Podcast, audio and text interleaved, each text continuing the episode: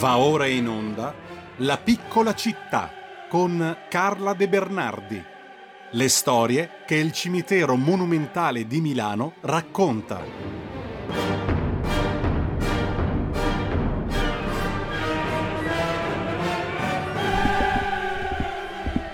Ed eccoci qua, buongiorno a Carla De Bernardi. Intanto, a beneficio di chi ci ascolta, naturalmente c'è un ascoltatore che aveva già indovinato tutto, ovvero il pezzo era famosissimo, Begin the Begin di Cole Porter, ma anche l'interprete Artie Shaw che ne fece un successo mondiale nel 1938.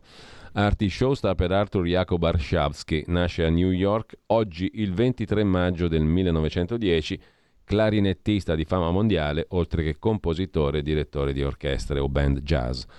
Buongiorno a Carla De Bernardi, che vedo già collegata con noi. Ciao Carla, come stai? Ciao Giulio, io sto bene, tu spero bene? Sì, be- benissimo. Benissimo. E allora, eh, quest'oggi andiamo un po' all'impronta perché intanto è uscito il tuo libro, eh, Storia no, di Milano. Attenzione, esce fra una, dieci giorni, una settimana. Ma io l'ho già visto in rete, è possibile? Posso, sì, già, sì, posso, sì. posso già comprarlo in rete, quindi. Puoi già prenotarlo in rete. Esatto, quindi eh, Storia di Milano, guida per curiosi e ficcanaso, che ha anche una copertina molto ucraina, tra le altre cose. Sì, casualmente, Giallo sai, blu. non è stato voluto perché sarebbe una... No, una cosa poco rispettosa, diciamo, però eh, in effetti è una bella copertina sintetica, anche graficamente parlando, che introduce con la prefazione di Gian Giacomo Schiavi, vice direttore del Corriere della Sera, al tuo, al tuo libro. Io ne vorrei anche parlare oggi perché oltre noi abbiamo messo nel post sulla nostra pagina Facebook anche il tuo classico libro Il cimitero monumentale di Milano, Carla De Bernardi e Lalla Fumagalli e ricordo anche il sito degli amici del monumentale.org per tutto quello che concerne in senso stretto la nostra rubrica. Però io adesso sono curioso di te, oggi abbiamo detto improvvisiamo un po'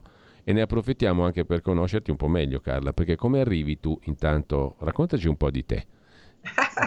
Raccontaci un po' di te, diciamo così, Partendo per quello, dalle che può, lontane origini o, o cosa? per quello che può interessare chi ti ha apprezzato e ti ha conosciuto in questo lungo periodo in cui abbiamo fatto tante trasmissioni su, eh, su questo microcosmo, macro microcosmo come l'abbiamo chiamato, che è il cimitero monumentale di Milano, che è una chiave di lettura per leggere tante cose della nostra storia, della nostra cultura, come abbiamo sempre detto, attraverso i personaggi che lì riposano. No? Eh, com'è che ci arrivi tu a questo cimitero monumentale di Milano? Perché allora tu hai fatto tante cose nella vita, compreso anche la fotografa, no? Mm, e le fotografie che noi abbiamo visto in queste puntate sono tutte tue, le hai fatte tutte tu. Però io, noi- io sono curioso, e magari lo sono anche coloro che ti hanno seguito e ti ascoltano, di sapere com'è che ci arrivi al cimitero monumentale, attraverso quale percorso, diciamo così, di esperienze, di incontri e di interessi. Allora, ehm, sì, eff- effettivamente uno è giusto che è legittimo chiederselo perché è un po' una cosa strana. Allora, io eh, faccio ancora la fotografa, cioè l'ho fatta con uno studio profession- professionale privato eh, per tanti anni, quindi io sono una fotografa professionista che non esercita più la professione, ma eh, questo è poco importante, rimango, eh, cioè fotografi si rimane tutta la vita. Eh, poi io usavo anche il banco ottico per la pubblicità, quindi sono una fotografa formata proprio sul lavoro di studio e sul lavoro ehm, con strumenti molto, molto importanti per, per esercitare questa professione. Cioè non ero una che girava con una macchinetta qualsiasi, avevo la Leica, avevo due Nikon, poi sono passata a Canon senza voler fare pubblicità a nessuno. Ho imparato in tanti studi in cui sono stata assistente appunto a usare il banco ottico. Il banco ottico, per chi non lo sa, sono quelle grandi macchine col soffietto che hanno la pellicola piana e quindi eh, ti danno poi una lastra fotografica che è quello che succede alla nascita della fotografia, non c'è il rullino quando nasce la fotografia, no? Ci sono le lastre e in vetro, poi noi siamo passati alle lastre in gelatina, però insomma saper fotografare con il banco ottico è una, una cosa importante, oggi non lo fa più nessuno, proprio si è persa questa, questa professionalità, se vogliamo chiamarla così, se non nei fotografi ancora un po' vecchietti come posso essere io. Sai, ormai col telefonino Beh sì, si fanno delle foto che hanno una tale qualità che poi molti giornali chiedono proprio e molte anche aziende, perché io ricordo di aver fotografato non molti anni fa un grande albergo nel centro di Milano e volevano proprio le foto col telefonino perché è uno stile diverso. È come la scrittura del computer e la mm. scrittura mm. a, a, a, macchina sulla lettera 22. Sono due scritture diverse, cioè il mezzo ha una sua importanza. Ma quindi non, è che uno, non è che dal tuo punto di vista non è che uno che oggi telefo- che, che fotografo col telefonino fa foto peggiori? Allora, ehm, beh, dal mio punto di vista fa foto diverse, perché dire, fare una gerarchia, mm. se tu sei un professionista, anche col telefonino tiri fuori delle cose ottime. Se tu sei un dilettante oppure sei uno che lo fa così o, o non hai talento, per meglio dire, fotografico, mm eh, le tue foto saranno sempre banalotte. Io conosco della gente con delle attrezzature da professionisti che poi alla fine ti tirano fuori delle foto abbastanza eh, banali e persone con mezzi appunto tipo il telefonino che riescono a fare delle foto strepitose.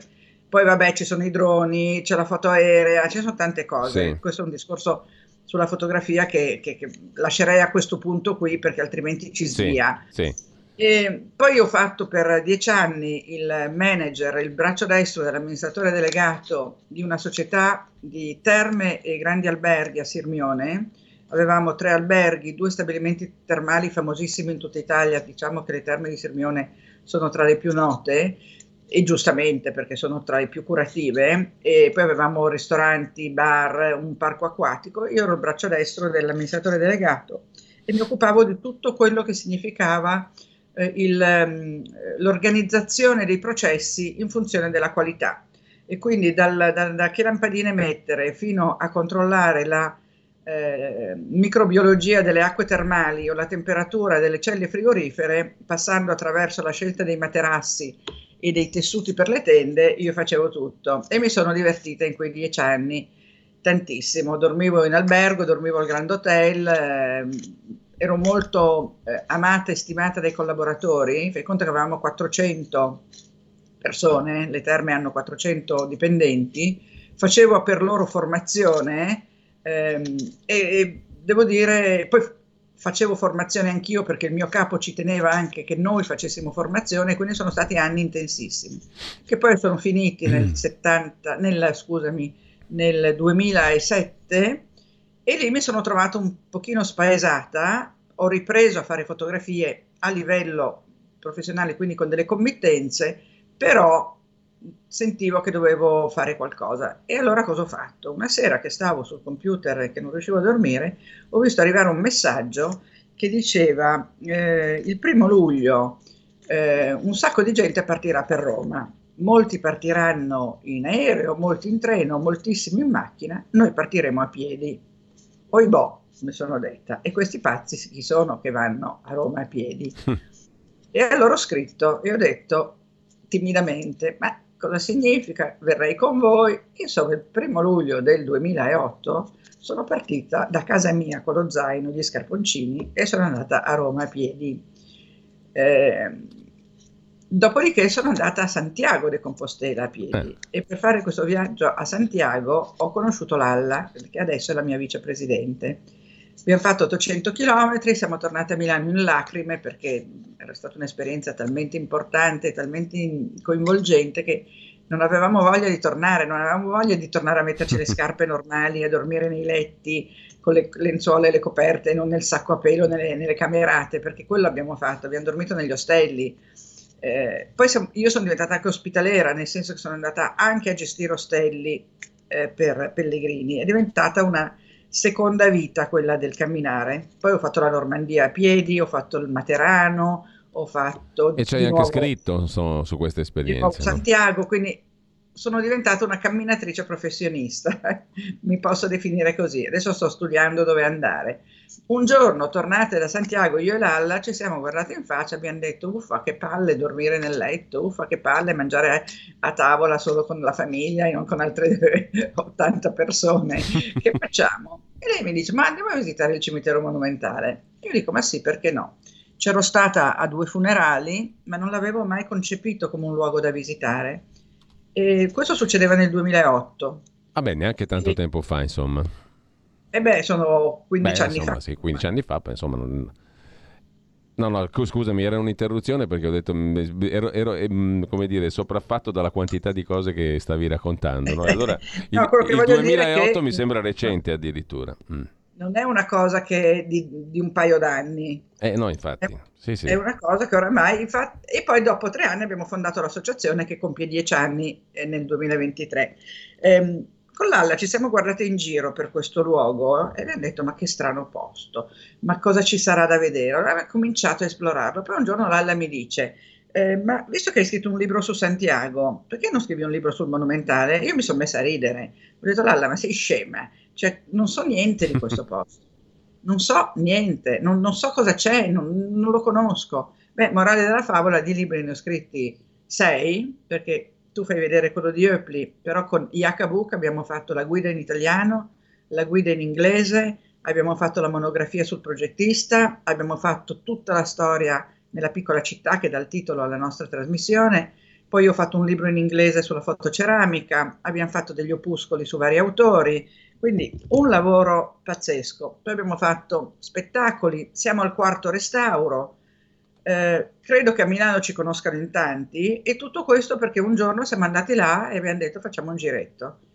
E a me mi ha incantato subito, a me mi non si dice, mi ha incantato subito il monumentale. Sai come quando un luogo ti acchiappa, come le case, no? Ci sono delle case che tu le vedi e le senti tue quando cerchi casa. Ci sono sì. delle città dove vai, per me è stato Matera per esempio. Io Matera sapevo che c'erano i sassi, ma non, non riuscivo a capire come fosse. Quando sono arrivata a Matera Materia mi ha proprio catturato, così come Venezia, no? Parigi, non lo so, eh, il Monumentale che è una piccola città, eh, mi ha fatto quell'effetto lì, cioè di volerla conoscere e soprattutto di volerci stare dentro, di volerla vivere, di volerla attraversare in tutti i modi, di volerla scoprire.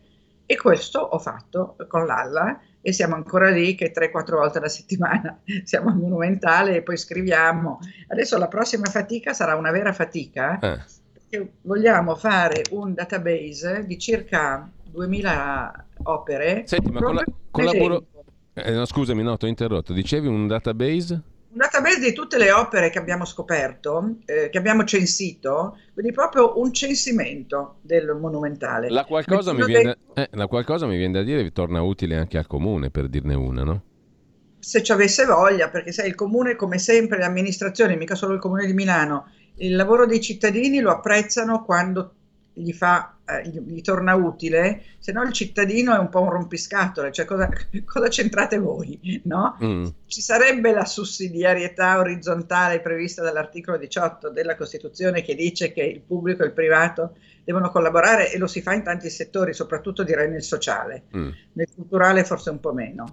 Nel culturale noi volontari del monumentale ogni tanto siamo vissuti come dei sassolini nella scarpa, però noi andiamo avanti lo stesso. E, ehm, e così sono arrivata al monumentale in questo modo, cioè per, per curiosare. Poi l'ho, l'ho, conosciuto talmente a fondo, io guarda, lo dico senza falsa modestia, perché io del monumentale conosco tutto. Ancora ieri eravamo lì con un mm. gruppo di persone che non c'erano mai state ed erano mh, imprenditori e, e persone di una buona qualità eh, di conoscenze, ma al monumentale non erano mai stati.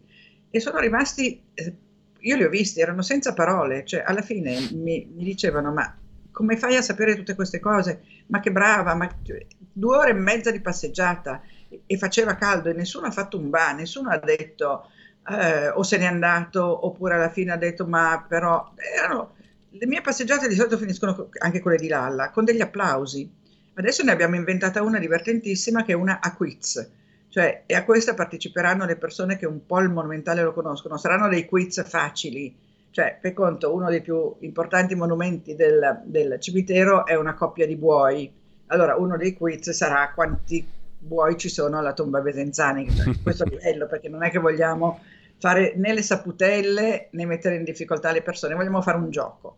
E questo gioco si farà, si farà, si farà in giugno aspetta che te lo dico anche, il 18 giugno mi pare, sì, passeggiata a quiz. Daremo a tutti un foglietto su cui scrivere tre, do, tre risposte, un po' come la patente, una assurda, una verosimile e una vera. Alla fine ci sarà un punteggio e una premiazione che naturalmente la premiazione sarà un libro, non è che eh, facciamo delle, dei, dei regali Beh. importanti, però i libri sono importanti. Eh, i libri sono importanti, ma non abbiamo finito che non abbiamo parlato del tuo. Ne parliamo la prossima volta allora, dai, tra Sì, volentieri, perché mm. questa è l'emanazione dei miei libri sul monumentale, cioè avendo scritto tutto quello che potevo sul monumentale, tranne il famoso censimento di cui prima, eh, ho detto, ma io tutta sta gente che ho incontrato qua, tutti questi architetti, questi personaggi, gli urbanisti, devo, devo, devo... ecco, faccio una premessa importantissima, mm. poi ne parliamo la volta prossima. Non sono una storica e non sono una guida turistica. Quindi questo non è un libro di storia e non è un Bedecker. Io sono una narratrice, quindi un libro di narrativa sulla città di Milano. E il sottotitolo è anche abbastanza divertente, no? Eh, in effetti, eh, guida per curiosi e per ficanaso. Perché riprende il mio libro, se posso farlo vedere, ah no, non ce l'ho, riprende il, la guida al monumentale per curiosi e ficcanaso che è uscita nel 2015, che ha avuto un tale successo che ho pensato di riproporre questo tipo di titolo. E questa qui, effetti... Carla, per certi versi è la dimostrazione che attraverso il monumentale tu entri nella storia, cioè ti... è un riassunto di tante cose, la storia dell'arte, la storia in senso lato, in senso proprio, diciamo, la storia sì, della sì, cultura, sì. Eh, la storia sociale. Eh, in la storia del costume, un, la storia del, di tutto. È un prisma libro... meraviglioso per leggere tutti questi aspetti della società, appunto.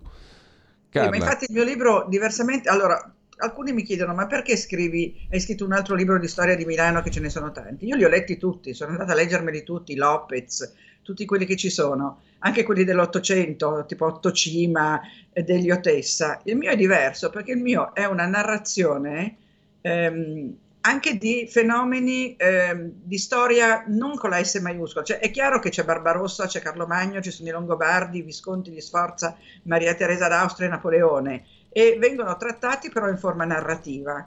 Poi c'è una cronologia però, perché io ho voluto che se io cito una battaglia e non mi dilungo sulla battaglia proprio perché non sono una storica, ma che uno possa andare a vedere in cronologia esattamente la data di quella battaglia, perché è una scansione importante la cronologia, perché se no tu ti trovi che non sai più dove collocare Napoleone se a fine 700 a Milano o se ai primi dell'Ottocento, perché Napoleone è stato a Milano meno di vent'anni, però ha fatto tantissime Bene. cose, cioè nella toponomastica di Milano Napoleone è dappertutto, Monte Napoleone, Foro Bonaparte. Carla, ti cito soltanto in chiusura uno dei messaggi arrivati, l'ultimo in questo caso di Giovanni, complimenti, trasmissione bellissima. Grazie eh, Giovanni, io mi chiamo Giovanna di secondo nome e quindi grazie. Allora, grazie mm, eh, Carla, noi ci risentiamo il È lunedì prossimo. È bellissimo parlare con te, mi piace da morire. Eh, anche a me. Passare io... la settimana con voi, con andrei, andrei avanti anch'io. Beh, insomma, comunque abbiamo modo perlomeno di ritrovarci, questo sì, come minimo la settimana prossima. Grazie Cosa mille. Dici, però eh, possiamo segnalare che facciamo una trasmissione anche il mercoledì alle 12.30. Eh, sì, lo ricordiamo sempre, noi lo ricordiamo tutti mercoledì mattina con Carola ah, Rossi. Bravissimo. Con Carola Rossi alle 12.30. 12.30 e proprio lì vengo soprannominata la Meneghina, esatto. cosa che mi onora molto. Immagino che lì poi abbiate già parlato e parlerete anche del libro ovviamente, ma ne riparliamo anche in questa fascia perché ci sono tante mie curiosità personali rispetto fantastico, al tuo libro. Fantastico, Par- parliamo liberamente. Un allora, bacione a tutti. Grazie. grazie. Grazie a Carla De Bernardi, un saluto a tutti coloro che ci hanno seguito. E ehm, adesso chiudiamo con la sigla, ma poi un attimo riprendo la linea così eh, vi annuncio brevemente il resto della mattina. Lo sapete già, però facciamo un, un minimo di punto. Avete ascoltato La piccola città.